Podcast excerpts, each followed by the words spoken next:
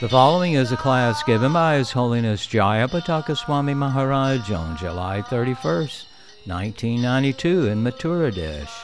The class begins with a reading from the Bhagavad Gita, chapter 7, verse 14.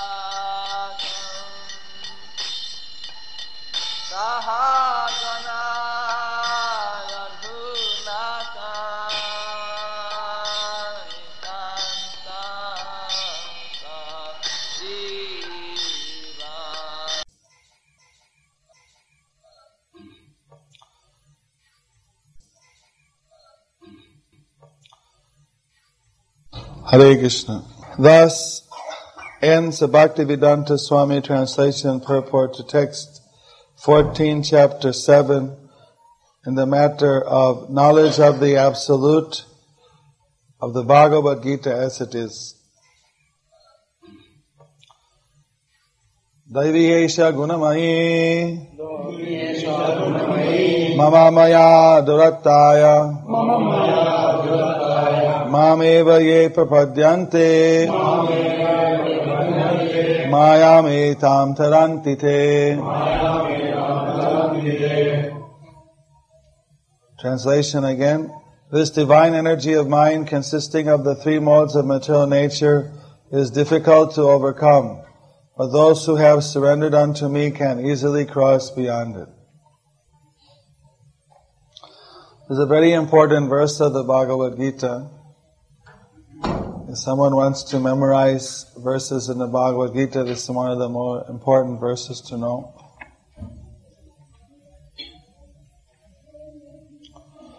Prabhupada has given an extensive purport here, explanation. The Lord has got unlimited energies. And all of His energies are divine. So we are also energies of the Lord. The material nature is energy of the Lord. The spiritual nature is the energy of the Lord.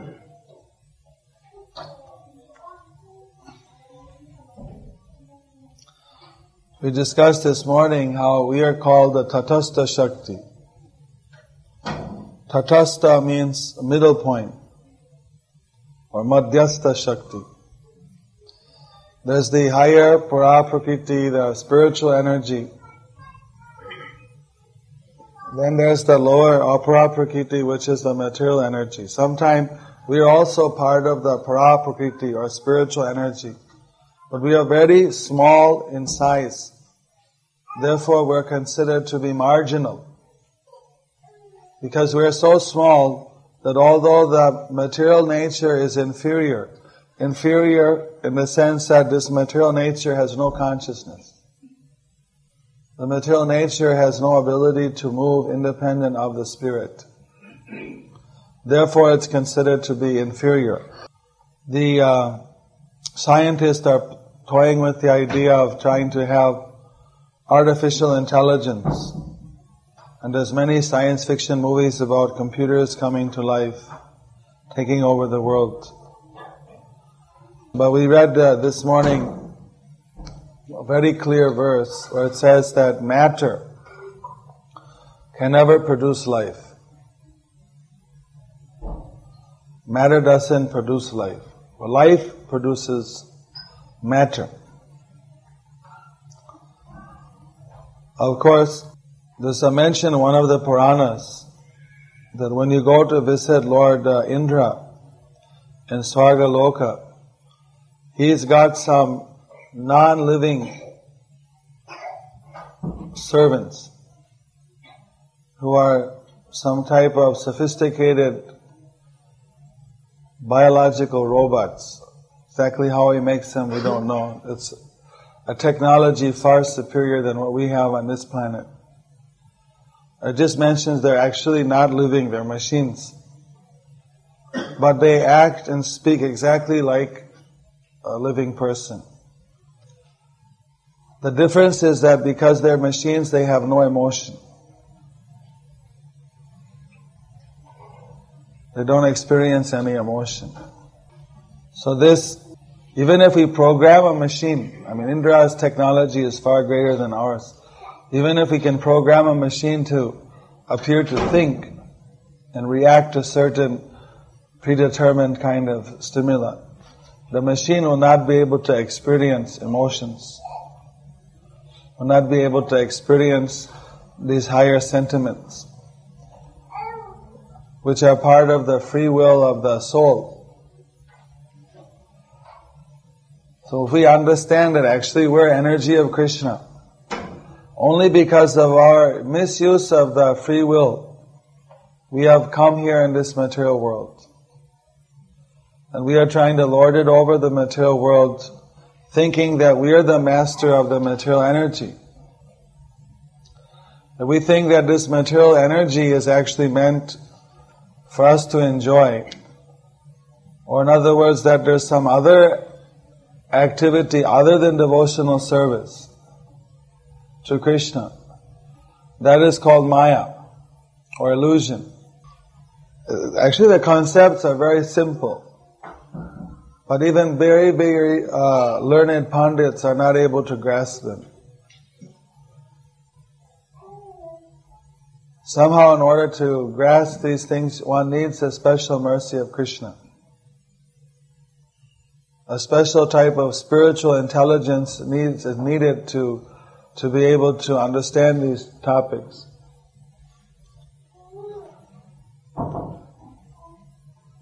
So that intelligence comes by rendering devotional service, by chanting Hare Krishna, by taking Krishna prasadam. Milk is also a helpful ingredient to give one this more subtle type of intelligence. If we're the part of Krishna, we're the energy of Krishna, then our duty is to serve Krishna. But because we are people, we are living, therefore we've got free will. That means we have to voluntarily accept to want to serve God. If we accept to serve Bhagavan, that means we're liberated. When we want to do something other than serve the Lord, that puts us into this bondage. We've been in a bondage so long that nobody can trace it out. Prabhupada explained that. That's why we're called Nitya Baddha. You see, some people think if I do good works, if I'm a good person, if I give charity, if I don't tell lies, I don't cheat too much, I don't steal too much, I just more or less be a normal person, good guy, I play good cricket. Then, you know, I, I play good ping pong at the office and things like that. Then I, I'll go, I'll, I'll achieve all success in life, I'll get salvation in the end. Even if we're the best person in the material world, by material standards. We still have to come again and again, birth after birth, in this material world. There's no automatic freedom, even if we were to act hundred births of perfect varnashram dharma, we can become a Lord Brahma. But even if we're a Lord Brahma and we don't do any devotional service to Krishna, we don't go out of the material world. Eventually we have to surrender to Krishna if we want to get out of the material world. Even the great Paramatma yogis,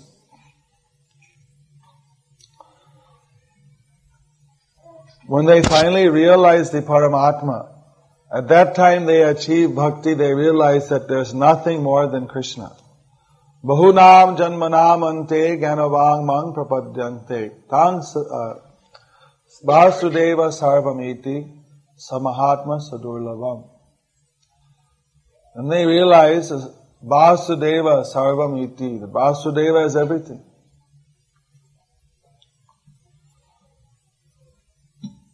So one can go the long route take many, many births, bahunam janmanam. Or one can go the direct route. Why we are here in the first place? Because we misuse our free will. Last time out here I told the story about that child that didn't open the door. Misuse of free will. There was one child that was uh, pampered by the parents. Parents gave the child everything. Never heard that one? And the child was always, uh, that parents thought that if we give everything to the child, this will be the best way of bringing up the child. It's the only child. They call Alala Dulal. Special pampered child. So the child became, took uh, for granted all the love and affection of the parents. And uh, started to think that the parents, they should, it's like their duty to serve me. They, he's always getting what he wants, so he's thinking like that, that whatever I want, parents have to give. They don't give, they're misbehaving. it's like, So it's very uh, dangerous if uh, one doesn't put down a proper standard for the child. They can get too much and then they can, they don't appreciate. So this one particular child uh, was like that. One day, in the morning, he decided not to get out of bed. So he locked his doors and windows in the room and he just stayed in the bed and covered his head with a blanket. So the parents thought our little angel is sleeping, don't disturb. So it's already getting about nine o'clock. They thought it's too late. He should get up. So they started knocking on the door. So the old little, little flower bud, time to get up. But uh, the child said, well listen, go away you thieves, you dacoits in the night. I know it's midnight and you're coming here to rob me. So they were shocked, you know, what midnight is broad daylight out. So what are you talking about? Open the door, it's uh, daylight. It's not midnight. We're your mother and father. I know you're just imitating my mother and father. You're not, you're not really my mother and father. You're dacoits and it's not really daylight, it's uh, night. You're trying to cheat me. I said, look here, it's not uh, night at all. It's already nine o'clock. You just, uh, I don't see anything, it's dark in here. Where's the proof?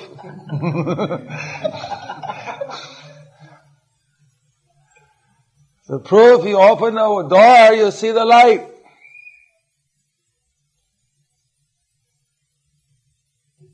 if you, you say, tell me the sun is so powerful. If the sun is so powerful, that without opening the doors and window, let the sunlight come inside my room. If it doesn't come in the room, I don't believe in sun also. It's not there. I think stop all the foolishness, open up your door because you'll see the light. So obviously, this child was being very naughty.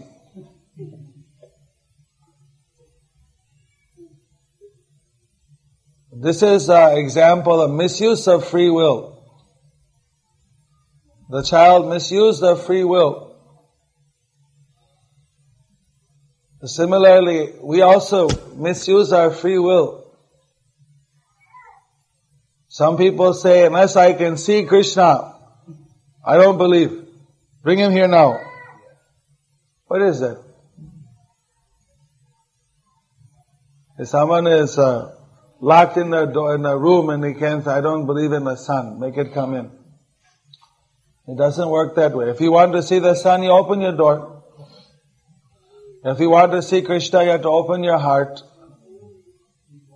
You have to surrender to Krishna. Then He'll reveal Himself to you. Why? He's not your servant, He has to come when you want and how you want. If someone says, I don't believe there's uh, Rashtrapati, all the papers are lying, I want to see him, he has to come to my house, I don't believe. Who cares? Why do I? he'll come to your house? If you want to see Krishna, then the process he gives, how to see him.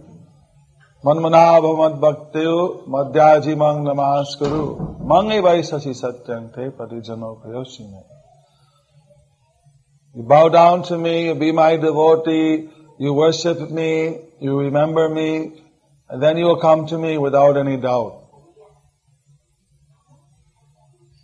But if somebody is just an upstart, uh, proud person, I want to I don't believe in God unless He comes here and bows down to me, so to speak, or shakes my hand, and I won't believe. It doesn't make any sense.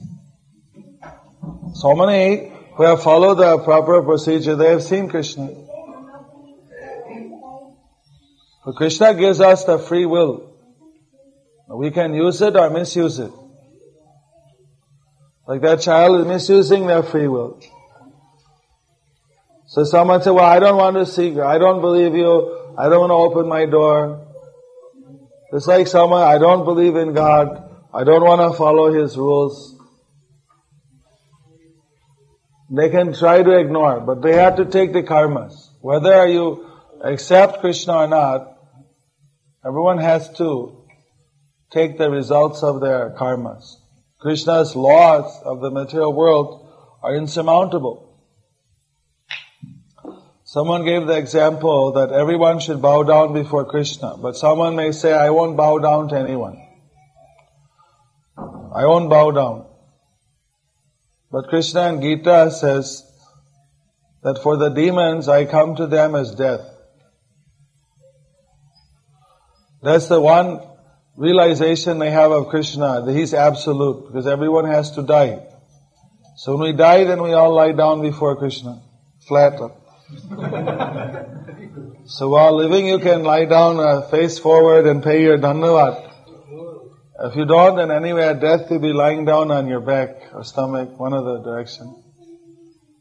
But everyone has to lie down before Krishna. Either you do it willingly, or you'll do it by force. So if we do it by force, mean again and again we have to come back and punarjanma. And if we do it voluntarily, that I surrender to Krishna. Then he says, Maya metang tarantite, then I deliver my devotee. Is it because we don't want to go back to Krishna, therefore he's not taking us? It's not that he's being cruel. Rather, he is giving us a chance. We're misusing that free will. The bodies we get, the karmas we get are due to our own activities. Krishna makes the law. He implements the law, but the karmas we are doing. So therefore we can't blame anyone but ourselves for any suffering we experience. In the Western countries where they don't believe in Punarjanma, they can't understand why good things, why bad things happen to good people. I think this is such a nice person, why he is suffering? Because they don't accept that this karma is there, there's a previous birth. Some people like that, they don't accept. They don't have the explanation why people are born blind, why people are born crippled. Because there's a previous births and we have to take reaction. Nonetheless, we, devotees are compassionate to everyone. How to free people from this uh, bondage of material nature. We may be very fortunate to be healthy and to be not crippled in this lifetime, but that doesn't mean that next lifetime we may not face a more difficult situation. So intelligent uh, people, they can understand it. It's better we just use our free will in a proper way and serve Krishna. If he is the proprietor our proprietor. We belong to Krishna. then we should serve according to Krishna's desire. If we're part of Krishna, then we should serve Him the way that He wants.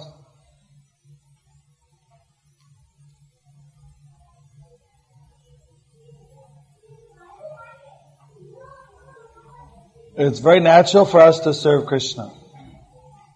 Within everyone, the bhakti is already there.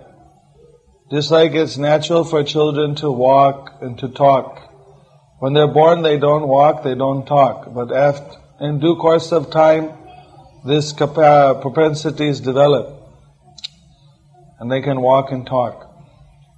Similarly, within us, dormant is a natural propensity to worship Krishna, to serve Krishna. Simply if we have the good association if we chant uh, His holy names and do some devotional activities, then this natural devotion to Krishna comes.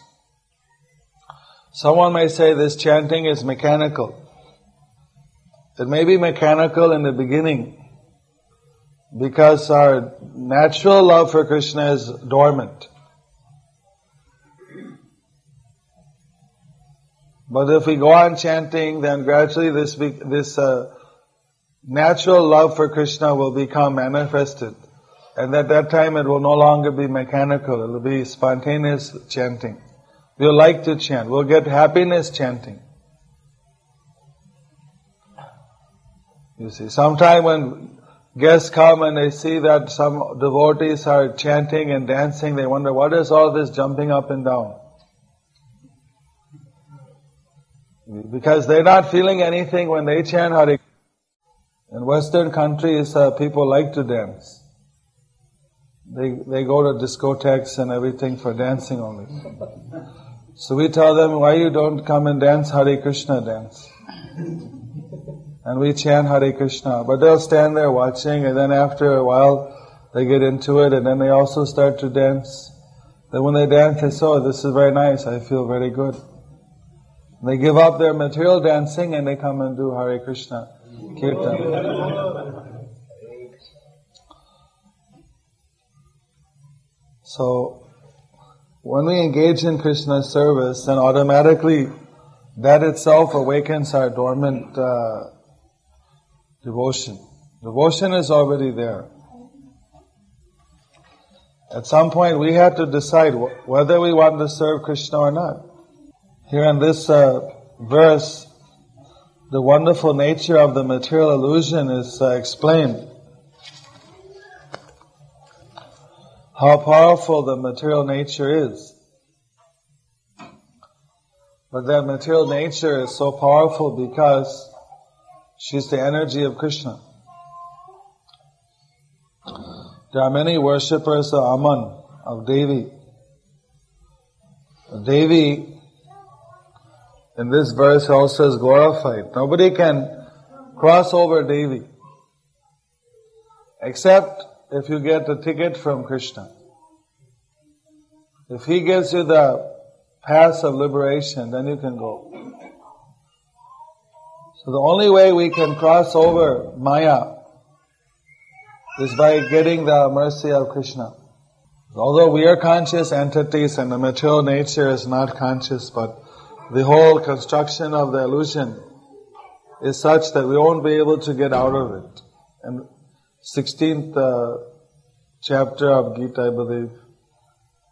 It's the 16th or maybe it's not later. Uh, 18th. There's a description of uh, the tree of material nature where the roots up and the branches down. So that tree is so big that the person can go from one branch to the next eternally and never find the end. This material nature is so expansive. You go on taking birth after birth and you don't find the end. Now the scientists have calculated there are so many millions and billions of planets and luminaries in the, in this universe, in this greater Brahman that the numbers that they are mentioning are really mind-boggling. And we consider that each of those luminaries are having so many planets and so many orbitaries around. And according to the Vedas, there's life on every part of the universe. All the planets have life. Not necessarily in the same dimension. They may have life in various ways. According to Vedas, there's life on the moon. But our material scientists claim they went to the moon, they don't find any life. Notice some other scientists say that maybe they didn't even go. That it was a, it was a plot between America and Russia. Whole thing was staged. They didn't have the technology then to go. Even take it that they went, that, that those photos and all were real. But uh, people living on Chandraloka, that's considered a Swarga, one of the lower levels of Swarg. So they're not living on the same dimension that we live on. They have bodies which last thousands of years. They're on a higher level. Swargavasis don't have to be visible to the human beings. When Lord Chaitanya was a small, was a small baby, the Swarga Vasis, the Devas, used to come and see Krishna, Chaitanya. But then Lord Chaitanya, they would come invisibly, but he, by his mystic power, he would make them, he would make their shadow visible to Mother uh, Sachi Devi. So Sachi would see this uh, movement and she'd scream out, Narasinghadev! And the Deva would realize that somehow she's seeing me. No human can see me, but she's seeing me. Then they'd run off. Say, this is Chaitanya is tricking me. They wanted to see the new avatar. So the avatar is saying, oh, you want to see me? He had played tricks on them. It said that previously the devas would come for the yagyas performed by the great kings in Dwapara Yuga, like uh, Yudhisthira would do Rajasuya Yagya. And uh, people, common people could see the devas. Otherwise you can't see, unless they uh, decide to come and reveal themselves. So they live on a higher dimension. So if we don't find their houses in the moon, it doesn't mean they're not there. Moreover, they say that in Venus, for instance, is all ammonia gas or something. I'm not exactly sure of this. Someone mentioned. I think I saw in the paper. There may be different types of gas. That even in this uh, planet, the scientists made a discovery that in the ocean floor, there was a fissure where gas was coming out. And they found that all type of animals and the flora and fauna on this, in the bottom of the sea, they are living around this gas. So they studied, they found that that gas was ammonia gas. And that these uh, creatures, if they went out of the gas, they died. Their metabolism was based on ammonia base. Like normally we're oxygen based. We breathe oxygen and breathe out carbon dioxide. The plant breathes in the carbon dioxide and breathes out oxygen. That's why we're worrying about the ecology. They're cutting down all the trees. We won't have anything to breathe. In the Arabian Gulf, there's not many trees producing oxygen.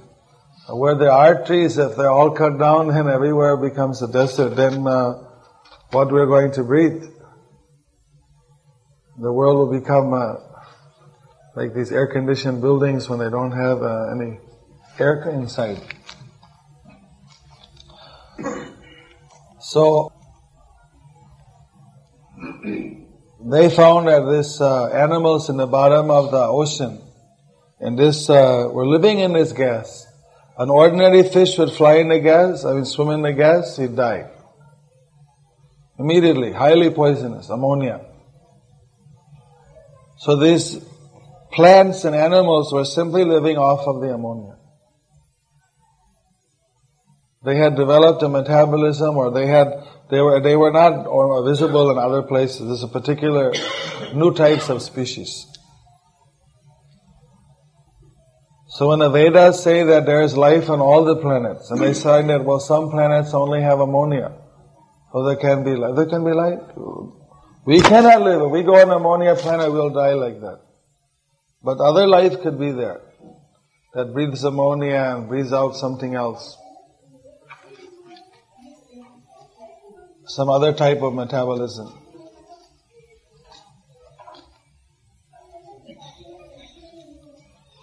But we, generally people, even the scientists, they tend to just see in a very narrow spectrum.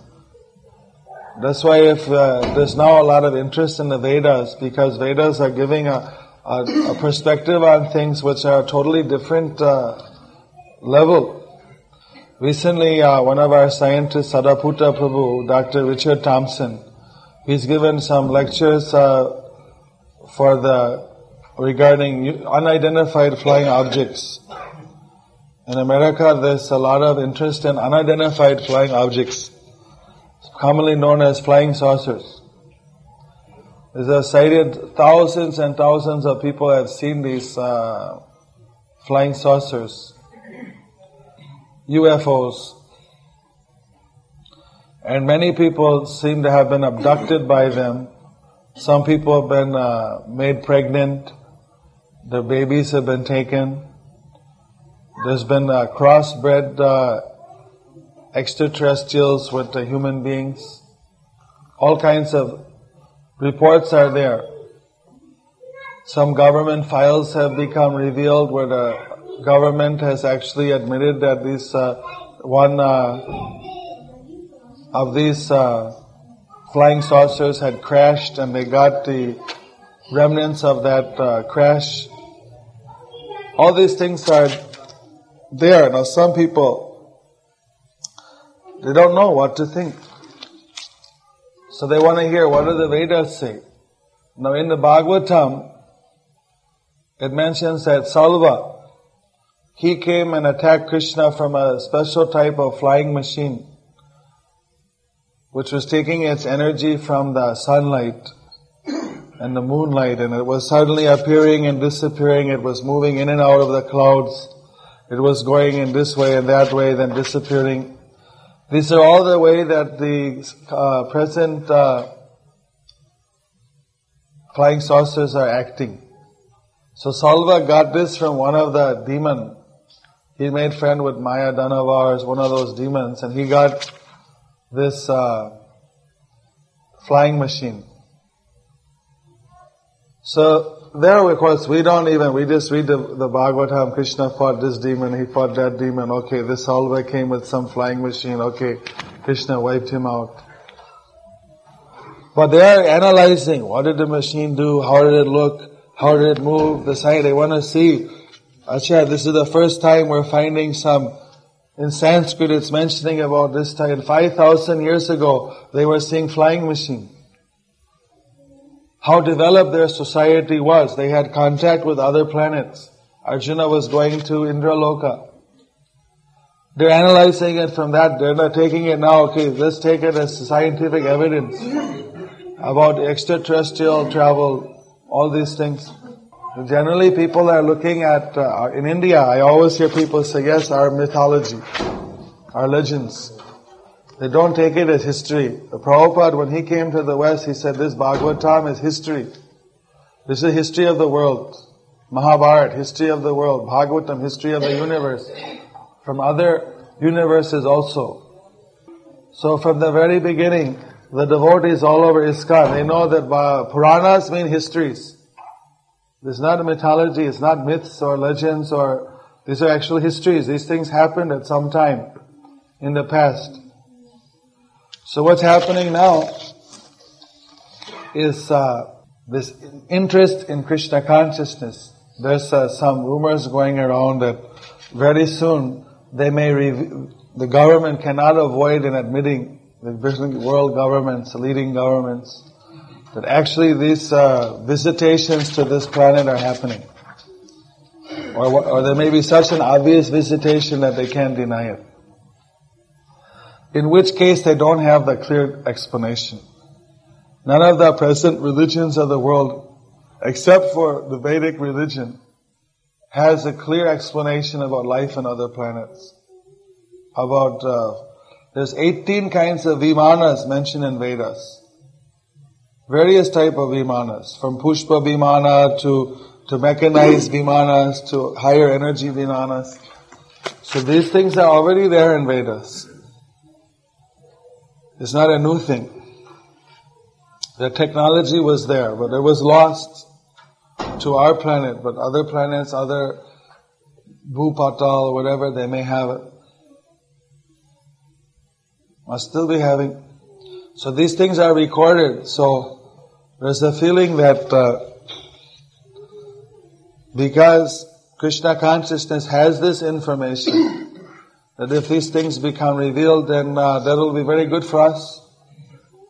Just like now that reincarnation is also scientifically getting a lot of uh, evidence. People naturally then they become more open to Krishna consciousness because, Acha, what you're saying now the scientists also say. People tend to believe the scientists. So what's the difference is that we believe the Vedas from the beginning.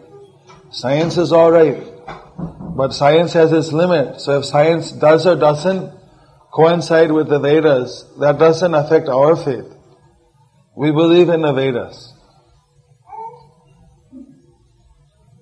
And science can only, after all, study the phenomena of this world to a certain limit. Science doesn't have any scope to know what's beyond matter. Their instruments are matter. So Krishna is non-material. He's spiritual. He's Satchidanand. So no scientist can find out uh, Krishna. So scientific proof of Krishna by observation is very difficult. Krishna was on this planet. He visited here. He performed these pastimes. Now if you accept the Vedic description, Krishna showed his Visvarup, Krishna lifted Govardhan hill, Krishna expanded himself into thousands of uh, Krishnas and danced with thousands of gopis. He married 16,000 queens and he went into each of the palaces at the same time. These things are not possible for human beings. So we accept that, okay, Bhagavatam has said this, this is a fact, and Krishna can do this because he's God, then it all makes sense. There's nothing uh, fantastic or wonderful about it, it's quite possible for Krishna to do anything if he's Bhagawan. there's no other way to understand the Vedas except as uh, these words spoken by Krishna.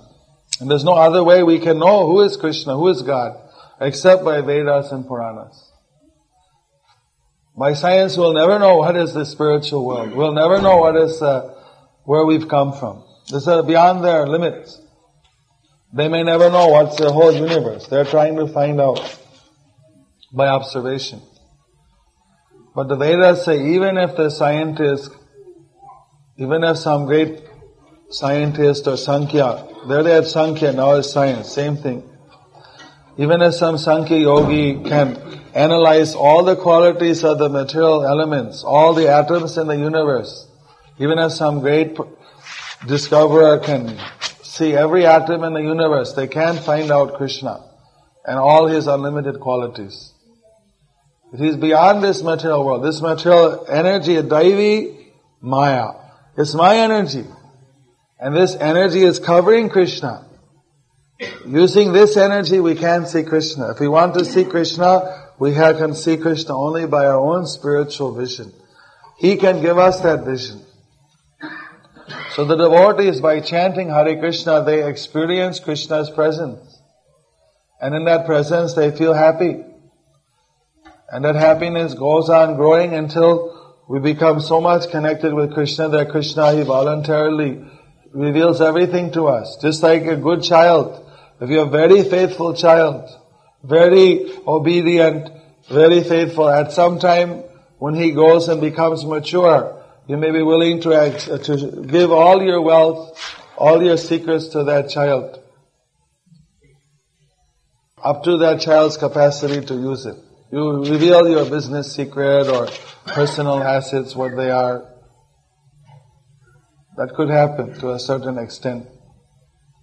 Similarly, Krishna will reveal so many things to us. When we are take him in confidence, he'll take us in confidence. Mang tang sataiva bhajamyaham. If we take one step to Krishna, he take ten steps to us. He's more eager we return to him than we are to go to him. Just like a naughty child runs away, the parents are very worried how to get the child back. Krishna is very affectionate, he wants us to come back. We are the ones who are being disobedient and don't want to serve Krishna.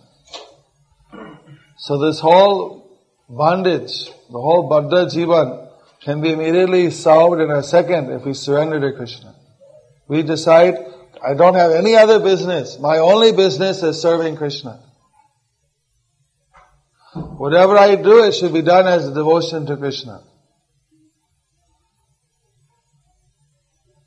That is the meaning of bhakti. No other engagement but serving God. We can serve God as a grihasta, we can serve God as a, as a brahmachari or a sannyasi, as a student, any life uh, ashram, any status in life, from any status one can serve Krishna. That doesn't mean that one has to suddenly give up everything.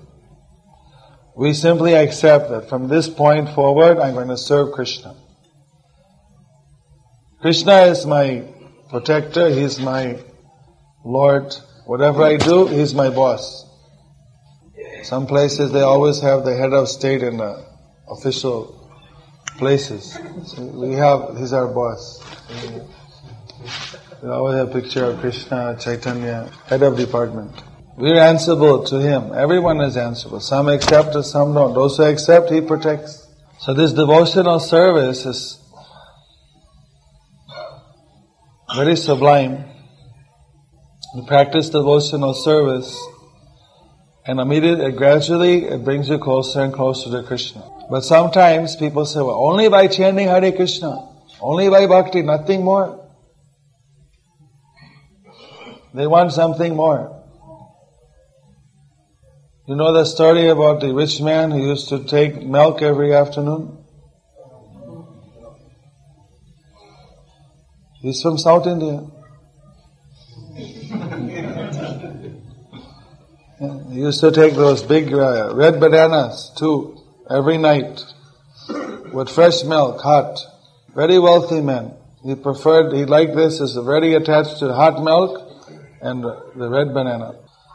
So he was so much uh, attached to having a fresh milk that he got his own cows and a cowherd and cowman. So he had a servant every day going to the cowman, bringing his milk and cook the hot milk and give him. He's taking milk every day, but he's thinking, I'm not getting the best milk. This milk is a little watery. Why it's not better? Like he was never satisfied. Although he got hot milk, at his own cows, he always suspected maybe that cowman is putting water. Even it's his own cow. See, they're always complaining why the milk is not better, why it's so thin. So that servant and cowman, they got impatient. Every time he's always complaining. So one day he said that, okay, you bring uh, that cowman, why the milk seems too thin today? So the servant said, today you're going to get it. He's asking you to bring, uh, to come. So the cowman made a plan and then he came. He went to his house and he took some fresh lime. Not lime lemon, this lime like you put on the wall, paint lime. And he put that in the water and he gave it a good mix. And it became very white, like, uh, you know, you put the the lime. So he made a, he made a special mix. Then he adds his milk from the cows. So he went in, the man was saying why the milk isn't good enough. This I started complaining. He said, sir, look at, this is your milk from your cows. This is our pure milk. But you have to understand, this is the milk from my house. This is the cowman's milk. So every day you're taking this milk. Today, what milk you want to take? So he looked and he said, lime, you know, was very white. You know, very, it looked, uh, his, the regular milk looked not so white, off-white. And lime is a pure white. So he thought, okay, today I'll take cow man milk. So said, okay, it's your choice, whatever you want, you take it. So he took that lime and drank. Ah, burning out the whole intestine, stomach, everything. It's highly poisonous. He took that and he was killed. So the police, uh, they came, investigated, then they arrested those two fellows. They said, why are you arresting us? We didn't do anything. Are you fed him the poison. No, he chose it. Uh, we didn't say anything. It's uh, his own free will. What can, don't blame us. They said, no, no, you knew that that was poison. You offered to him. So we're taking you away. So then, uh, murder. This way, just like that man, he was getting milk every day. He could just take, go on taking his milk and banana, I'd be alright. But he's always feeling I should have something more, something more. Sometimes we think, only bhakti. Bhakti is a pure thing, you take it and you'll be healthy. But if someone is always looking for a little more, something more shiny, more white, more flashy, so there'll be those cheaters who come and offer you. Yes, yes. Why you want to worship Krishna is far away. I am Krishna here. Look at, I can produce rasgullas. no need of Visvarup, I'm giving you rasgullas. You can, you can, you cannot eat Visvarup, you can eat the rasgulla. If you give me a big donation, I'll give you a diamond ring also. As people think, oh, this is an instant avatar It's like instant noodles, instant avatar. So we can get, this is much better. But this is like taking the lime drink. You don't serve Bhagavan, you try to serve some false avatar, or you try to serve this thing or that. Then you drink the wrong thing, you get poisoned. And so some people are there cheating, giving some process. They know it's not uh, the true process. But they present it in such a way, you can do whatever you like. But they present it in such a way people, oh, this is better. Okay, then I'll take this. They leave the good thing and take the false thing. They may think, oh, I don't have to this, I don't get any karmas. Even if I give these to my people, my followers, that person dies with other people, they also have to go before Yamaraj and get punished for their crimes on humanity for giving a false process. So we should take devotional service that which Krishna is recommending here in Bhagavad Gita. This is accepted by all acharyas. Bhagavad Gita is uh, totally acceptable. Bhagavatam is acceptable. We take the Vedic system which is approved how to reach Krishna by pure devotion and we'll be guaranteed success. If we want something more, more than bhakti, more than what Krishna has told us to do, then we run the risk of being cheated, misled, and for that we also die our own spiritual death, and those people mislead us, they also, they'll suffer. That's their problem, no doubt but in the bargain we lose.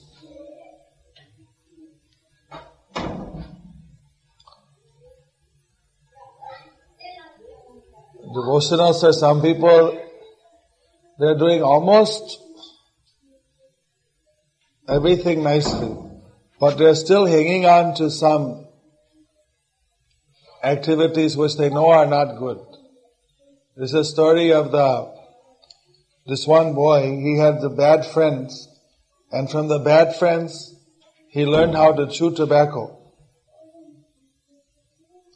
So every day he's chewing the tobacco, and even he's only about 13 years old, he developed this uh, cancerous sore.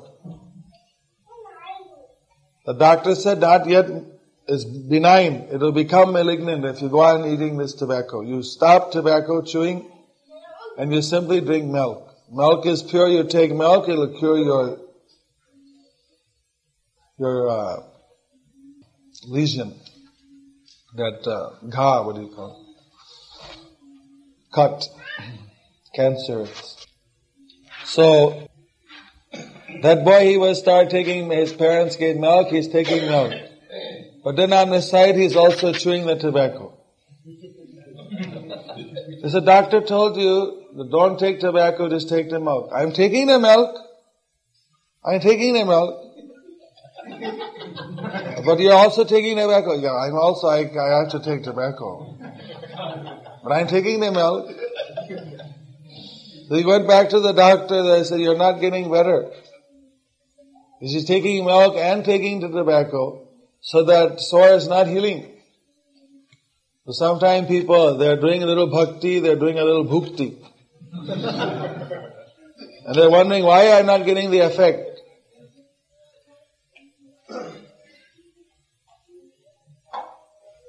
We had to give up the, the bad, take that good medicine and also we had to avoid doing those things which are harmful for our spiritual life.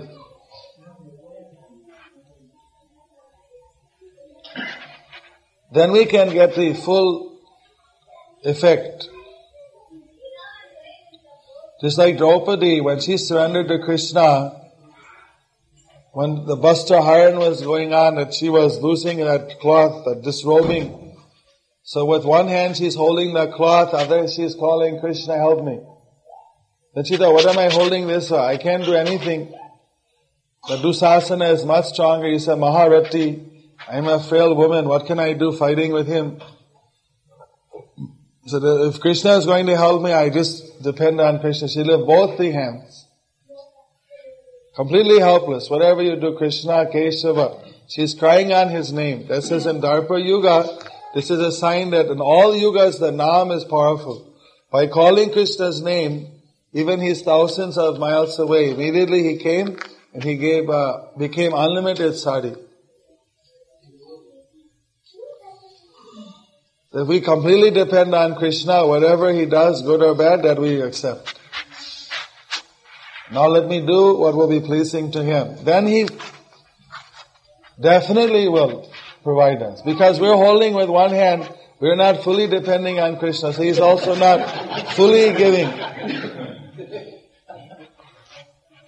He's not seeing only what we're giving, he's seeing also what we're not giving.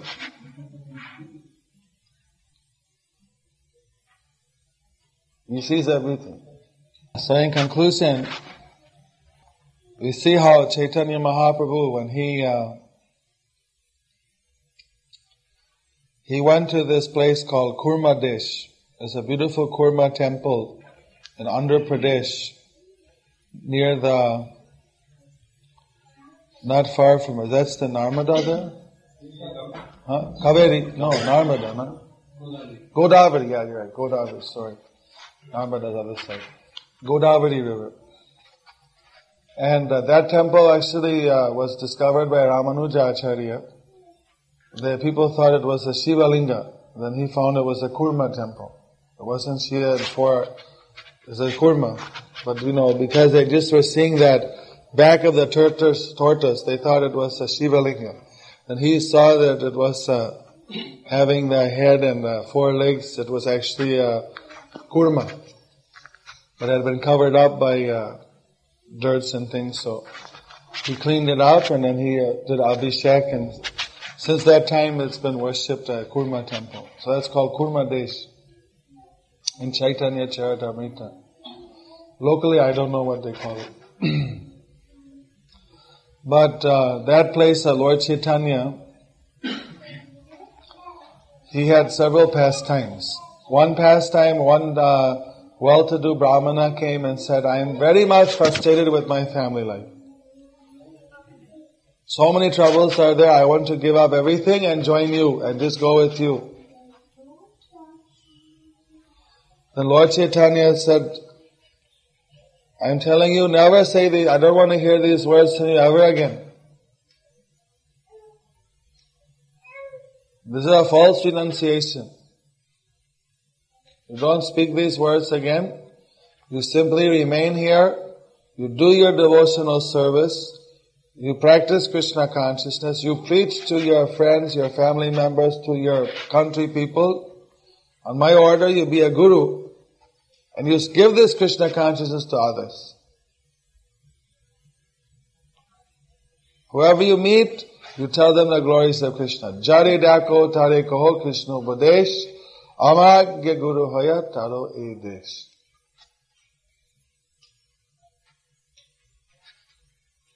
Don't think about leaving your family and all these things. This artificial renunciation. Lord Chaitanya didn't approve the abrupt, this uh, renunciation, especially if it's due to some frustration and all that. Because that's a negative impulse. When one is fully mature and has full attachment to Krishna,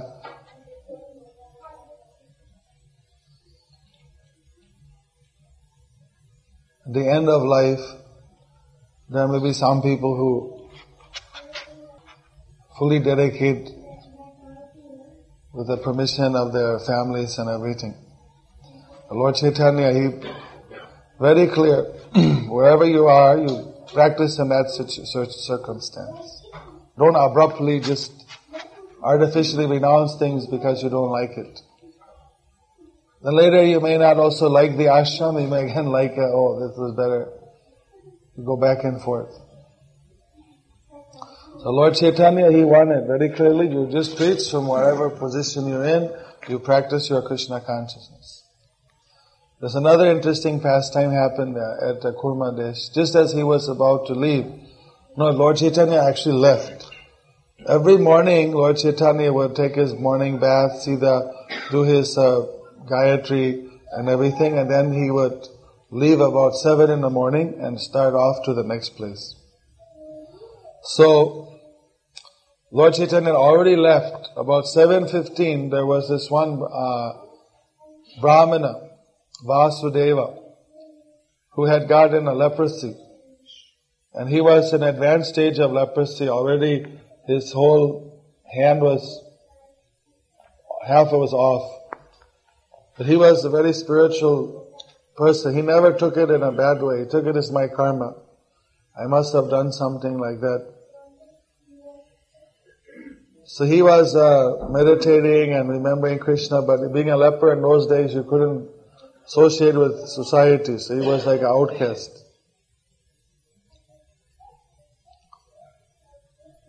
So he heard about Lord Chaitanya coming. He wanted to have the darshan of Lord Chaitanya. So immediately he went to see Lord Chaitanya. He reached about 7.15. He asked for Lord Chaitanya, they said he already gone. Mahaprabhu's left. And that Vasudev became like a wild man. What? He left. Oh no, I'll never see him. This was a hope in my life I could have at least a darshan of Mahaprabhu. Just by seeing him we can get pure bhakti. I've heard so much of him. Oh no, no, no, oh no, my whole life is ruined now. No, and he's like rolling on the ground and he's saying, no, no, when will I see Lord Chaitanya again? When will I have the chance? And he's just lamenting like anything. Lord Chaitanya was so merciful, although he's already gone several kilometers away. He just immediately poof, out of the thin air, he just appeared right before that Brahmana. He came back. The Brahmana could hardly, because of his devotion, his intense desire, he brought back Krishna, Chaitanya.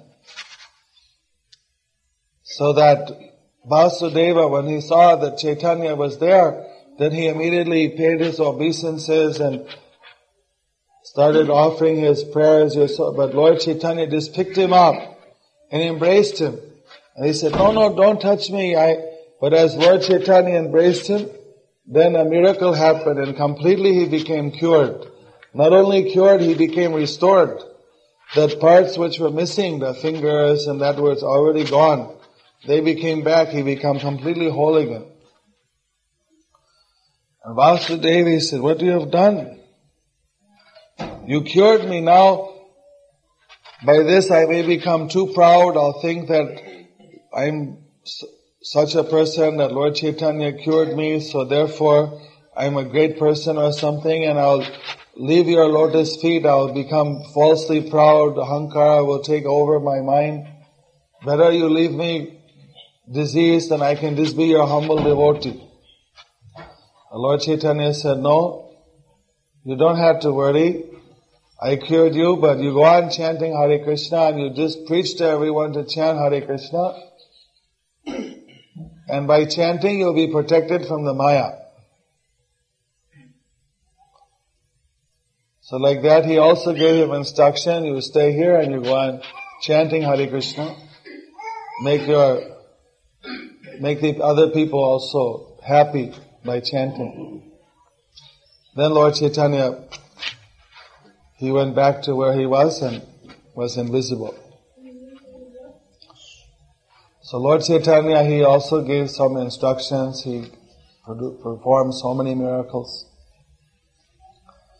But his instructions, instructions rather, were very uh, consistent.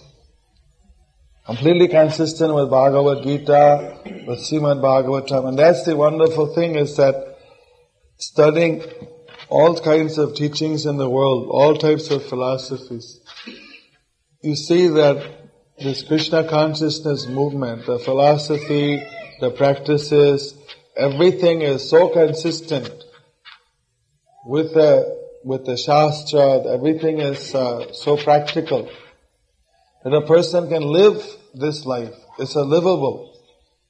There may be something more flashy, like that lime drink or something, but it's not practical. It's not but Krishna consciousness, you may think, why not be more than bhakti? But it's actually practical.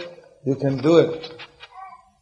Even here, you can practice Krishna consciousness while you're doing your job, while you're living with your family, while you're serving your husband or serving your wife, whether man or woman.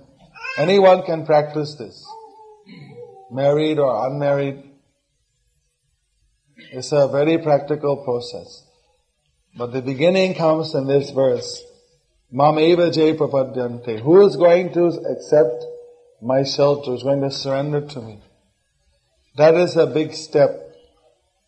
Read Bhagavad Gita, study, chant, come to that decision that yes, Krishna, I am surrendering my life in your hands.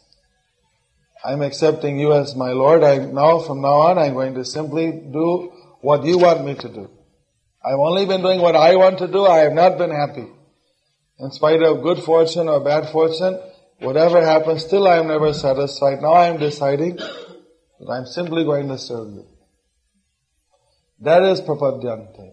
And then we follow Krishna's representative guru advice, we follow his instruction in Shastra, we take the good example of other great devotees, and we lead our life in such a way that Krishna will be pleased. And then Krishna promises that we'll go back to him. Hare Krishna, Hare Krishna, Krishna Krishna, Hare Hare, Hare Rama, Hare Rama, Rama Rama, Hare Hare. Any question? The beginning you say in Sloka, Chaitanya Ishvara.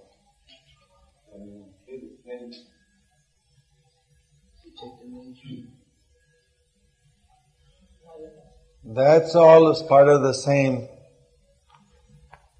There's three versions. Mukhakaroti vachalam pangulangayate girim.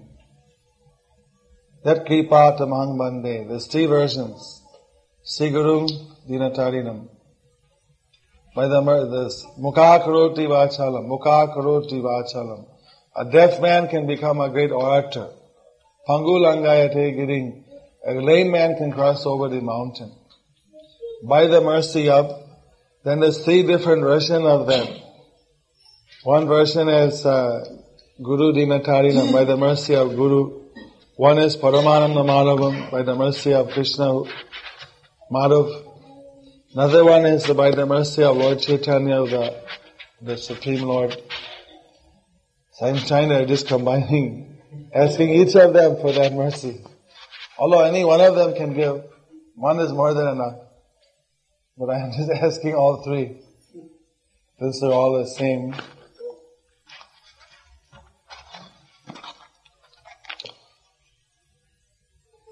Following the parampara. Person who's source of all energies, who's a, this impersonal Jyoti is also one of the energies. And th- this energy is also the material nature. And he is eternally existing spiritually and creating the material nature from his own energies. From that eternal spiritual existence with its own spiritual qualities is coming this temporary shadow or duplicate, uh, we call knuckle, what do you call this, uh, imitation, reflection world. Or the other alternative is that there's a void, a nothingness, inexplicable nothingness, and somehow from that nothingness, everything has come.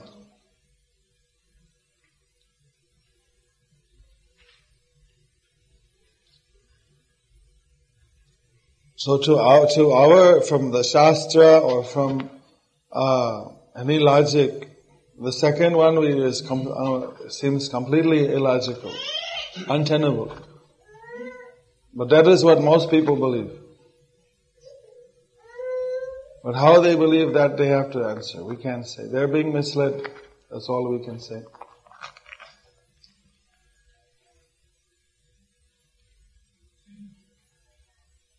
How can everything come from nothing?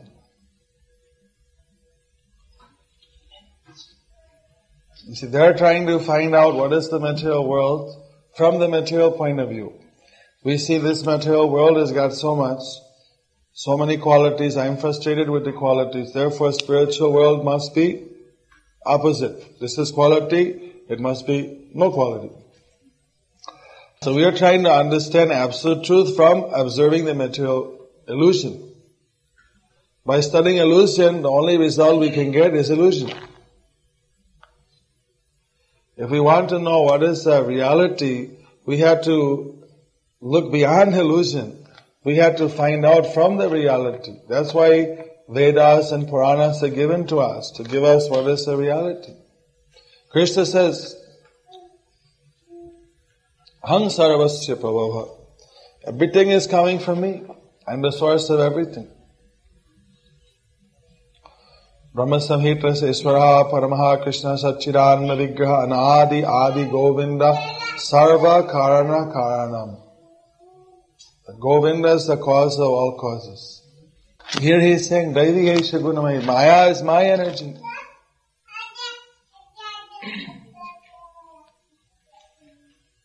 You surrender to me, I deliver you from the Maya. Where does the void come into this situation? The Gyanis, they are saying this Jagat is mithya, words are false, you cannot understand God by words. But they are speaking so much, and they shouldn't speak anything. Because whatever they're speaking is false. If words are false. We say God is eternal. Name of God is eternal. The glories of God are eternal. We can speak according to our philosophy. Glory kirtanam is quite uh, bona fide. But according to the Mayavadi philosophy, everything is false. So then their speech is also false. So everything is illogical.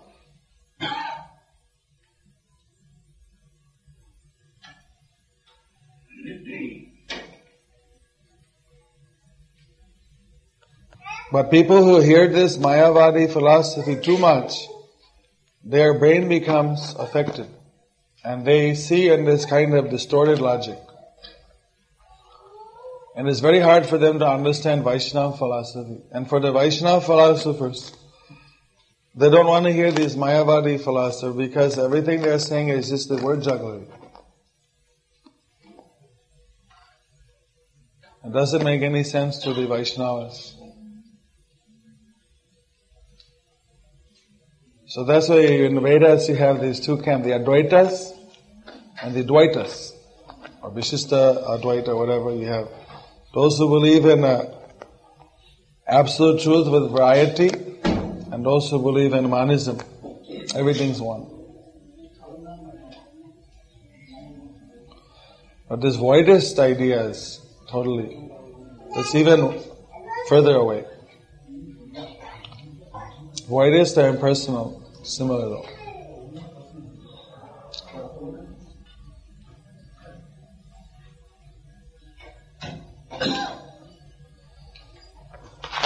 Mayavadis say that just like uh, when you get liberation, it's like the bird goes into the, the parrot flies in the forest, it merges in the forest. But uh, actually the bird is not merging in the forest. The bird is just from a distance, it looks like that. That's our illusion. Bird is uh, flying in the branches, still there. The drop of water going back in the ocean. The one drop of water doesn't become the ocean. The drop of water remains one drop. We can never become God. The impersonal liberation means we simply identifying with the energy of the Lord. That energy is coming from Krishna only. In Gita 14 chapter last verse he says, Brahmano pratishtaham. I am the basis of impersonal Brahman.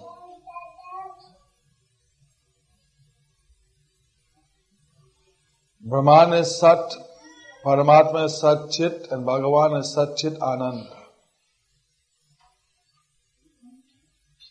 Satchidananda Vigraha. So Bhagavan is the full form of Param Brahma. Paramatma is partial. And Brahman is uh, very partial. Only the eternal aspect. This philosophy was uh, promoted in India in order to take out Buddhism. In Shiva Purana, Vishnu told Shiva that you should uh, take your appearance. I believe Shiva Purana. Take your appearance in Kali Yuga as a Brahman and you preach Mayavad. You preach Advaitavad in order to bring the people back from Buddhism. And this way they'll create more children. The population will increase. When people think that you always find the big Advaitavadis, they say Jagat Mitya, and then somebody starts to chant Hare Krishna, one of the children or something, they say, Are not so much devotion, not so much dharma. You enjoy life, at end of life, you, you just say their philosophy, Jagat is Mitya. World is false, but then they're saying you first enjoy the world, then only renounce. A devotee, everything is balanced. We just don't want, devotee also having enjoyment. You cannot avoid enjoyment or suffering in this world. Both things will come. But the devotee is trying to do his duty to serve Krishna. But these uh, Mayavadis, they're always saying, no, Jagat is false. As soon as the devotee is doing devotional service, they think somehow you're missing out on something. So they're filled with contradictions. That although they're saying that world is false, they are very attached to this world. Because uh, when you say that uh, Param Brahma is uh, impersonal, it's very hard to be attached to Param Brahma. Who can be attached to the void? Who can be attached to nothing? Being attached to nothing is very difficult. So what one is becomes more attached to this material world because there's no hope. When everything is frustrated at the end of life, then okay, we become merged, bus, finished. It's like a suicide. But because the devotee, they become attached. Krishna is so beautiful, his devotees are so beautiful, Yasoda, Nanda Maharaj, so much variegatedness is there, Vrindavan, Navadip, so many eternal pastimes. So devotee can be always uh, enamored by the beautiful qualities and pastimes of Krishna, husband and wife, the children, they all, family can be worshipping Krishna together. There's so much uh, Krishna reciprocate. They feel that Krishna is helping. They can see how Krishna is uh, giving them the shelter. So they can, there's a very full life. So they can become detached from the material world. Even though they're living in the material world, they're like the ducks.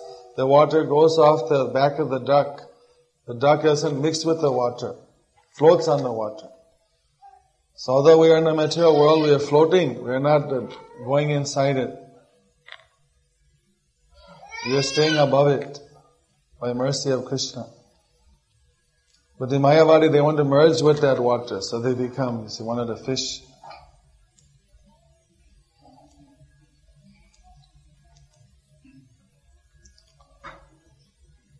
Last, that's a good example. But the bird, the duck is a good example. Mayavadi said they become attached to the world. They don't have an alternative.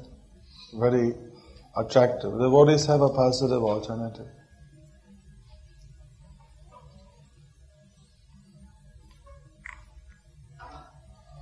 Any other question?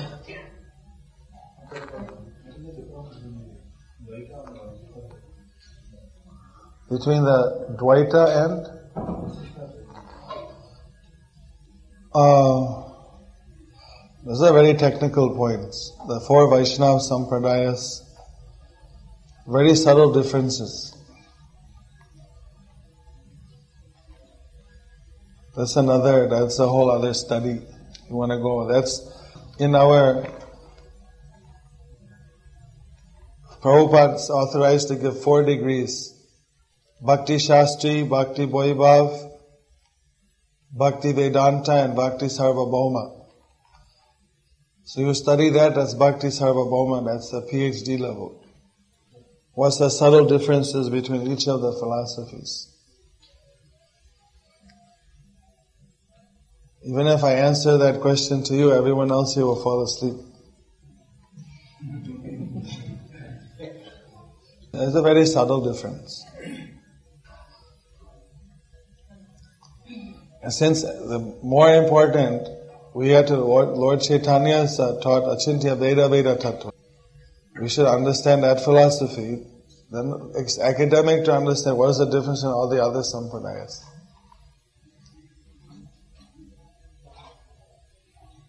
Achinta Bheda Abheda Tattva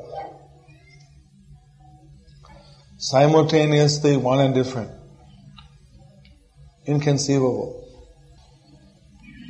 That we are one with, we're not different from Krishna. At the same time, we are different. Lord Chaitanya used Bhed and Abhed rather than Dvaita, Advaita or Dvaita or Vishista Dvaita. Because Advaita means completely one. So Vishista Dvaita means one with some difference. Just means there's two. So the Dvaita saying two means that doesn't imply any connection. There's two. God and his devotee. Vishista Dvaita, well there's one but there's some difference. There's some, I won't say difference, Vishishta means there's some distinction. Dvaita Dita, one and two. One and different. The Lord Chaitanya, he is explaining non-difference. This is a very subtle point. Non-difference. Abhed means we have not different than Krishna. He is Satchidananda, we are Satchidananda. But just like son is not different from the father, but son is not father, you cannot say that son is same as father. We had P.V. Ranga Rao, the son of a prime minister, inaugurate our Rath Yatra. It wasn't the same as having Narasimha Rao inaugurate the Rath Yatra. Who is the prime minister? But it was something similar. Some connection was there. Okay, we had the satisfy. He's son of prime minister. He's also minister. But it wasn't the same. There's some, our Ved is there, but there's some Vedas also there. Difference is there. So this abhed and bhed, how we are different from Krishna, same time we're not different. We're never completely the same. To Advaita, Lord Chaitanya didn't like that word. We're not completely the same, but we're not different. But some difference and non-difference is there.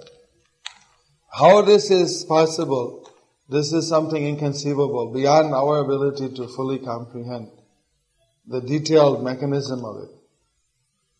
Because it's something coming from Krishna directly. So it's achintya. No use arguing unlimitedly over this point. Any other question?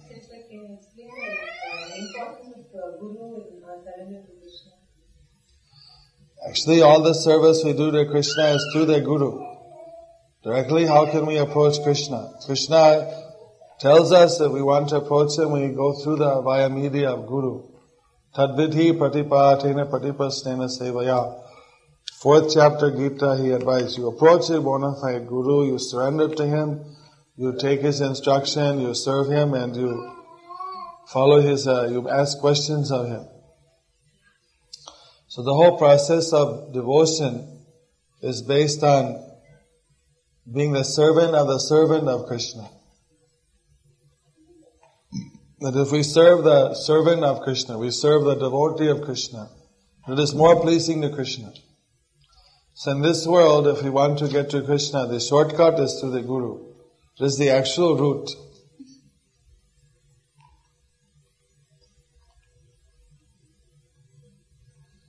So in the eight levels of devotional service, the third level is to accept the Guru, surrender to Guru and to take initiation.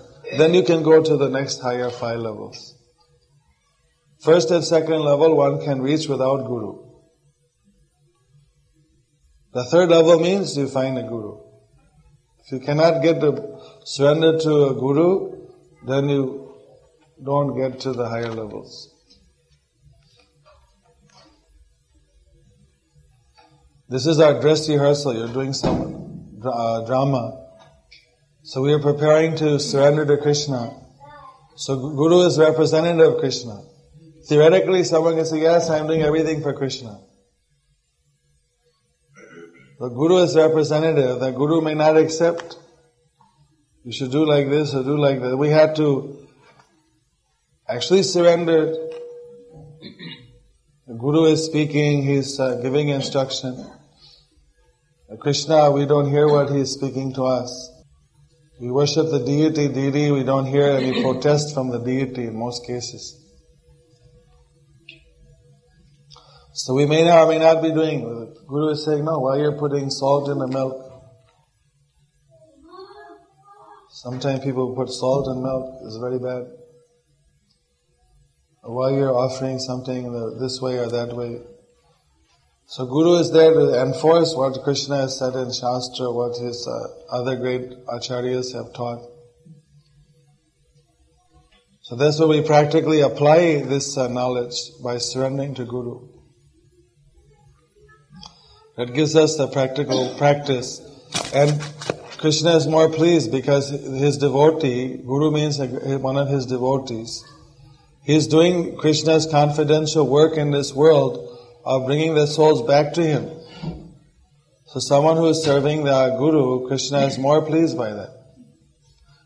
He says that the devotee who says he's my devotee is not my real devotee. The devotee who said he's the devotee of my devotee, that is my devotee.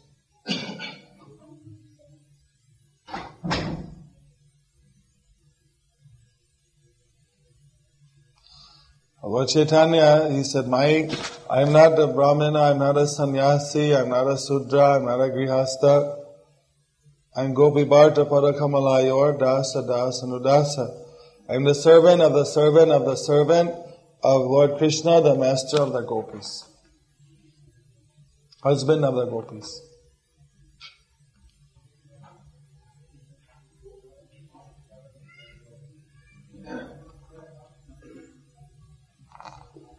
This is a process, servant of the servant of Krishna.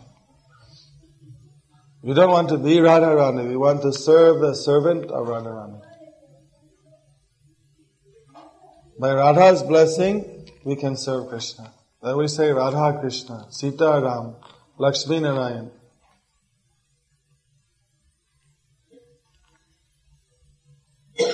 By blessing of the devotee of Krishna, we can reach Krishna easier.